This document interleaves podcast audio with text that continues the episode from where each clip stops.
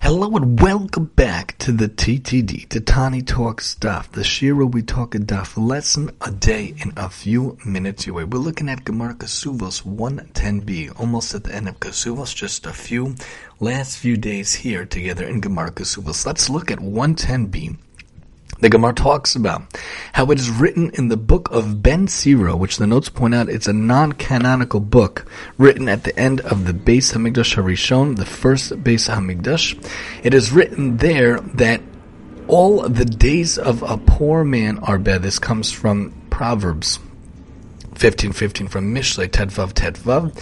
All the days of a poor man are bad. The question asks by the Gemara is how could we say that all the days of a poor man, excuse me, are bad. But there are Shabbos, there are Shabbosos, and there are holidays, Yom Tovim. Those are wonderful, wonderful days.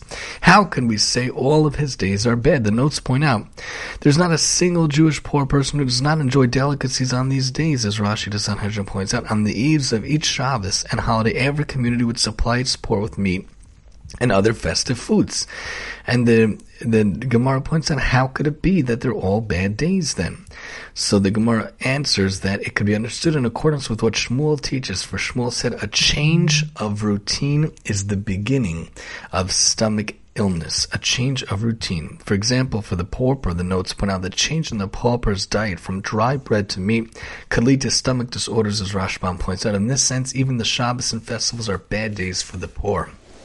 I find this very interesting that this Gemara and this phrase comes after just having had a whole month of Yom Tovim and Shabbos and Yom Tov and Shabbos and Yom Tov Rosh and Shabbos and Yom Kippur and Shabbos and Sukkot and Shabbos and Sukkot and Shabbos.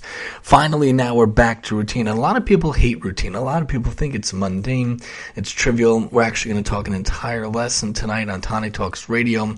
God willing about this, how important routine is, how good routine is and how necessary routine is. And here the Gemara gives full validation to that because a routine is epically important, fundamentally important, foundationally important. And when you change a routine, it could literally lead to stomach ailments, especially for a poor person in general.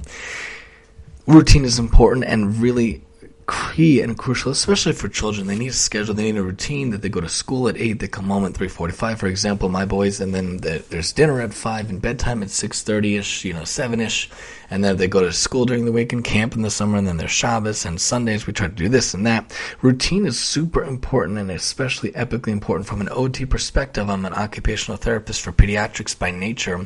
Routine is super, super important and super good. And changing routine, of course, we have to be flexible, especially in life here and there if you have a wedding or this or not. But by and large, day by day, routines are so important. Love the routines, use the routines, and be involved in the routines. And listen to us later on Tani Talks Radio using the Sheer Enjoyment Radio app and Mondays at 8.30 Eastern Standard Time to hear more about this as well. Join us next time as we talk Subos 111 here on the TTD.